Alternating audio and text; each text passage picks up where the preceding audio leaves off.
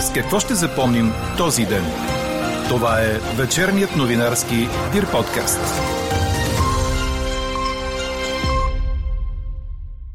С това, че омбудсманът се обяви срещу планираното поскъпване на тока и парното, окончателните цени ще бъдат ясни на 1 юли. Здравният министр пенсионира професор Тодор Кантарджиев. Бившите му колеги протестираха с искане за връщането му като директор на Националния център по заразни и паразитни болести. Имате проблем и ние ви назоваваме поименно част от него. Това казват Съединените Американски щати с санкциите по закона Магницки. Мнението е на политолога от Тренд Атанас Стефанов във връзка с днешната ни анкета. Познавате ли лично случай на корупция? Още по темата ще чуете в този подкаст. Говори Дирбеге. Добър вечер, аз съм Елена Бейкова. Чуйте подкаст новините от деня. През нощта дъждовете ще отслабват и намаляват в по-голямата част от страната, съобщава синоптикът на Дир подкаст Иво Некитов. Слаби валежи с грамотевици ще има само на отделни места в планините и на север. Минималните температури утре ще бъдат от 10 до 16 градуса, а през деня отново ще има облаци и на места ще превали, възможни са локални градушки. Максималните градуси ще бъдат от 24 до 29. Обявени преди старта на предизборната кампания, санкциите по закона Магницки имат символно геополитическо послание как евроатлантическият партньор на България и подава ръка в името на гражданското общество и на правовата държава, докато хора като Сергей Магницки са загубили живота си в авторитарен режим. Коментарът е на политолога от Тренд Атанас Стефанов, според когото, макар да е рано да се говори за социологическото отражение от тези санкции, е възможно те да подействат мобилизиращо на част от прозападно настроените избиратели за артикулиране на промяната. Съединените американски щати не са разбрали разбрали преди 2-3 седмици или преди 2 месеца за тези данни, за които да обявят по Магнитски. Използването на, именно на този инструмент иска да, да вкара едно геополитическо разграничение. Ние, Запада, вашия евроатлантически партньор, ви помагаме и ви подаваме ръка в името на гражданското общество, правовата държава и така нататък. Не случайно хора като Сергей Магницки са загубили живота си в един такъв авторитарен режим, какъвто е в Руската федерация. Целият разговор с Атанас Стефанов, както и резултата от днешната ни анкета, очаквайте в края на подкаст новините. А служебният премиер Стефан Янев аргументира решението на правителството да създаде черен списък с лица и фирми след изнесените данни от американското правителство и санкционния режим по закона Магницки. По време на свикания от премиера съвет по сигурността днес, Янев обясни, че целта е да се сведат до минимум рисковете за страната в политически и економически план. Според него това е сериозен сигнал, че корупцията е пуснала дълбоки корени в политическата и економическата система на страната. Служебният премиер заяви още, че се предприемат действия да се защити държавата от негативните последици след оповестеното от правителството на САЩ. Трябва да предпазим държавните дружества от налагането на финансови санкции. За целта трябва да предотвратим банковите транзакции към тези разследвани лица, за да не се блокират бизнеси и държавни дружества. Казаното до тук е в пряка зависимост от необходимостта да се разработят правила за поведение на българските банки в ситуация като тази в момента и в изпълнение на закона за кредитните институции, обясни Стефан Янев и допълни, че следващ парламент трябва да приеме законова уредба, която да действа в подобна ситуация в санкционен режим. А според президента Румен Радев би било противоконституционно, ако държавата не може да защити своята финансова сигурност и финансовата сигурност на българските граждани. Така той коментира въпроса дали няма да се нарушат конституционните права на лица и фирми, включени в така наречения черен списък. Реакция дойде и от бизнесмена Васил Бошков, който е сред хората санкционирани в списъка на американското правителство. От неговата партия Българско лято обявиха, че са атакували решението на служебното правителство за черния списък пред Върховния административен съд. Омбудсмана Диана Ковачева се обяви срещу поскъпването на парното и топлата вода, както и на електроенергията, заложени в разчетите на енергийния регулатор. По време на общественото обсъждане за новите цени, които трябва да влязат в сила от 1 юли, Ковачева заяви, че трябва да бъдат преразгледани, за да бъдат в полза на интересите на хората. Според плановете на Комисията за енергийно и водно регулиране, най-голямо поскъпване на парното ще има в София с 14%. В Велико Търново е заложено вдигане на цената с 13%, във Варна и Бургас с 11%. А във връзка с ръста на цените на тока, омбудсманът подчерта, че липсва информация за извършените от комисията проверки на енергийните дружества.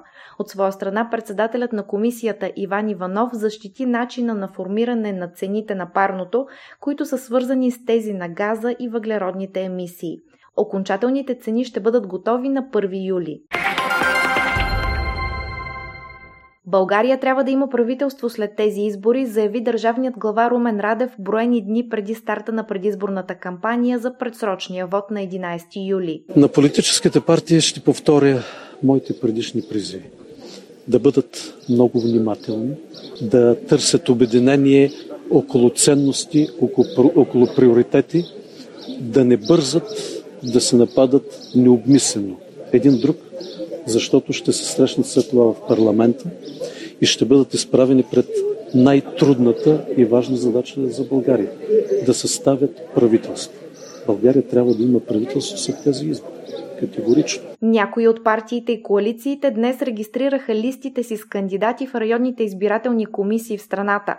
Междувременно лидерът на има такъв народ Слави Трифонов провокира задаването на въпроса дали ще се кандидатира за президент с поредната си публикация във Фейсбук.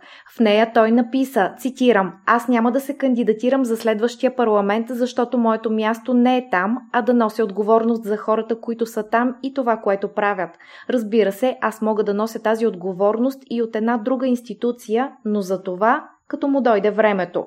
От съобщение на лидера на БСП Корнелия Нинова стана ясно, че бизнесменът Георги Гергов е поискал да бъде възстановен като член на партията, но тя категорично е отказала сътрудничество с него. В резултат на това част от приближените на доскорошния председател на Пловдивската организация на БСП социалисти са напуснали листата за депутати, а Националният съвет на партията служебно е наредил листата в Пловдив. Колкото до подготовката на предстоящите избори, от Министерството на външните работи обявиха, че до момента са подадени 37 000 заявления за гласуване в чужбина.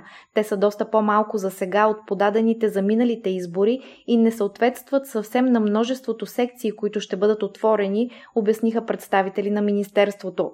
В чужбина се очаква да бъдат разкрити между 800 и 850 секции, почти двойно в сравнение с изборите през април, когато бяха 464. Само в Великобритания се очаква да има гласуване в 130 секции, за разлика от предишните избори, когато броят им беше ограничен до 35, като държава, която не е членка на Европейския съюз. В Германия се предвиждат над 100 секции, а в Съединените Американски щати се очертава да има 53. В Турция до момента са подадени заявления за разкриване на около 105 секции. Какво не се случи днес?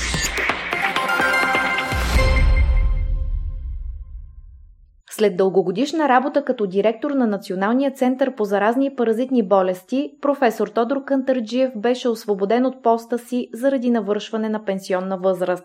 В съобщение до Дир БГ той написа следното. Доктор Кацаров ме пенсионира, продължавайте без мен, но не даде подробности как и кога се е случило пенсионирането му, нито дали е имал разговор с министър Стойчо Кацаров или е научил новината по друг начин. По-късно от Министерството на здравеопазването съобщиха, че здравният министр е благодарил на професор Кантърджиев за работата му на този пост и че причината за освобождаването е достигането на пенсионна възраст. А служители на Националния център се събраха на протест с искане за връщането на професор Кантърджиев като директор. Техните призиви няма да бъдат уважени от служебния министр, става ясно от съобщението на Министерството. Голяма част от хотелите по Северното Черноморие вече са отворени, но са влезли в ценова война, като се стига и до абсурдно ниски оферти дори за базите, които са на първа линия. Това обяви председателят на Варненската туристическа камера Илин Димитров.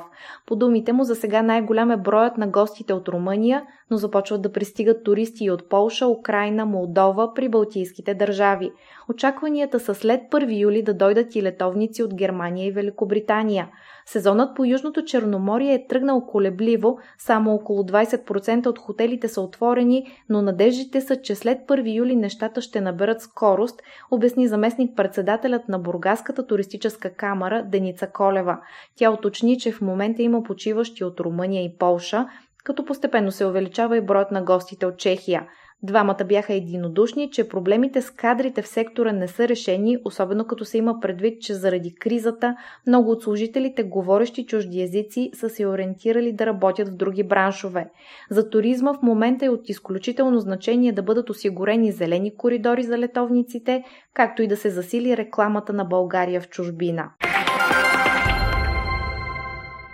Стотици евродепутати и служители пристигат тази седмица в Страсбург за първата сесия на Европейския парламент там от началото на пандемията, въпреки че мнозина са на мнение, че е твърде рано да се завръщат във френския град, предаде Reuters.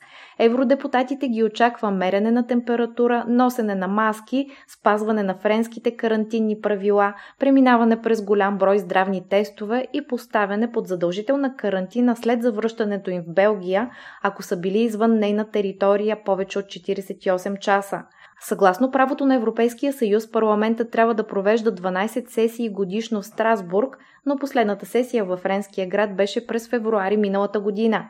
Критици се оплакват, че това струва по 114 милиона евро на година, но Страсбург и френският президент Емануел Макрон отдавна настояват за завръщане на депутатите.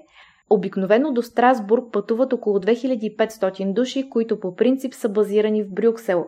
Евродепутатите отиват във френския град за 3 дни и половина в месеца, за да обсъдят и гласуват законодателни актове.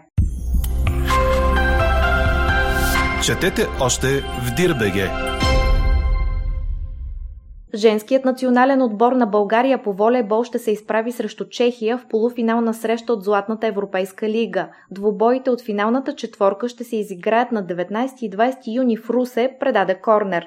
Матчът между нашите и класиралият се първи в група С ще започне в 20 часа на 19 юни. Преди това от 17 часа лидерът от група А Испания и вторият от група С Харватия ще определят другия тим, който ще спори за отличието на следващия ден. Билетите за турнира ще са по 10 лева. Двата най-добри отбора от Европейската златна лига ще се присъединят към домакините от Португалия в турнира на Challenger Cup за жени през 2021. Победителят от тази финална надпревара ще получи промоция за участие в волейболната лига на нациите през 2022 година. Чухте вечерния новинарски Дир подкаст. Подробно по темите в подкаста четете в Дир.бг. Какво ни впечатли преди малко?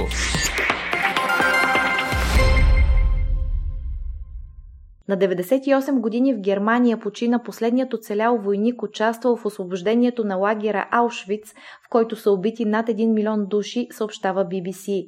Давид Душман е евреин, ветеран от Червената армия, който по-късно става фехтовач и участва в Олимпийски игри. Когато пристигнахме, видяхме оградата и тези нещастни хора, пробихме оградата с танковете си. Дадохме храна на затворниците и продължихме, коментира Душман пред Reuters миналата година. Каква я мислехме, каква стана? Познавате ли лично случай на корупция? Превес от близо 70% в днешната ни анкета има отговорът да. Политическият ефект от санкциите Магницки е, че ключов наш партньор и водеща световна сила като Съединените Американски щати казва – Имате проблем и ние ви назоваваме поименно част от него. Опоменаването на хората в решението на щатите е нещо като подпечатване на това, за което в обществото се говори и за което се протестира в последните години. Това коментира пред Дир БГ политологът от тренд Атанас Стефанов. Макар да е рано да се говори за социологическото отражение от тези санкции, според него е възможно те да подействат мобилизиращо на прозападно настроените избиратели, предимно в София и в областните центрове, от гледна точка на това, че си струва да се артикулира промяната. Какво е символното послание от наложените санкции в периода преди избори и намеса във вътрешно-политическия живот ли са те? Сатана Стефанов разговаря Елза Тодорова. Чисто политологично би трябвало да се съсредоточим върху политическия ефект, който предизвиква това събитие. А той е, той е безспорен от гледна точка на това, че ключов наш партньор, Съединените Американски щати и водеща световна сила, казва имате проблем и ние ви назоваваме част от този проблем по имен. Това от една страна. От друга страна, Съединените Американски щати малко или много правят прецедент. Тоест, в крайна сметка, това е малко или много директно влизане в вътрешно политическия живот. И от, от тази страна този прецедент от тук нататък малко или много ще се следи дали, дали ще бъде стандарт. Дали винаги от тук нататък при такива явления, при такива модели ще очакваме Съединените Американски щати да се произнесат и да светне някаква лампичка или по-скоро ще има един двойствен подход, т.е. субективен. В крайна сметка, упоменаването на част от тези хора в, в това решение, малко или много, как да кажа, нещо като подпечатване на това, за което в обществото се говори последните години. За това, за което обществото протестира последните години. Съединените Американски щати малко или много с това нещо казват, вярно е това, за което вие говорите последните години и за което съмнявате, но не успявате да довършите до край. А социологическото а, отражение в такъв случай? Социологическото отражение, според мен, е много рано да го кажем, от гледна точка на това, че със сигурност социологическото отражение, първо, някои хора биха харесали Съединените Американски щати повече, за това, че назовават по този начин нещата и разобличават крупни фигури, които не са до там долюбвани, меко казано.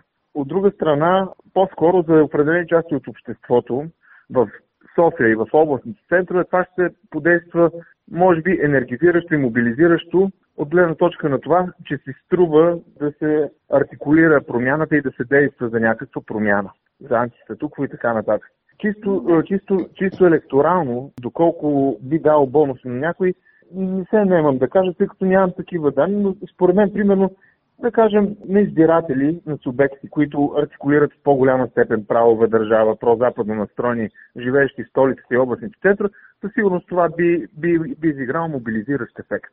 Има и един друг символен момент.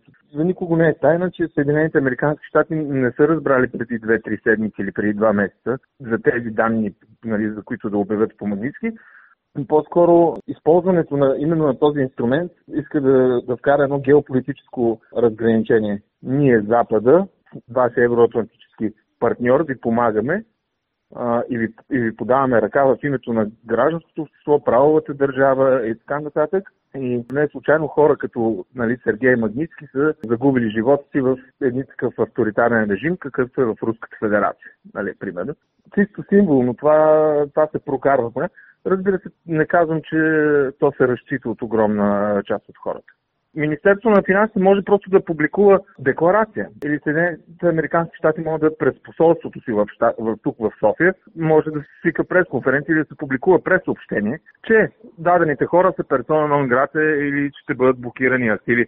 Но нали, точно с а, този казус се вкарва едно такова геополитическо символно равнище в политическия живот. Разбира се, това също не е случайно от гледна точка на това, че по принцип живеем в перманентно напрежение между Штатите и Русия. Особено в последните месеци с събитията и в Черноморието и в други бивши съветски републики, виждате, че това също е от значение. Ключов за България момент, Штатите се включват доста активно. Защото в крайна сметка това нещо можеше да се направи, да кажем, и по време на протестите миналата година, 2020 година. Факт е, че избира да го направят точно преди кампанията в едно, как да го кажем, безвластие, тъй като сме в период на служебно правителство, също нали от значение. Така приключва днешната ни анкета. Новата тема очаквайте утре сутрин, точно в 8. Приятна вечер! Слушайте още, гледайте повече и четете всичко в Дирбеге.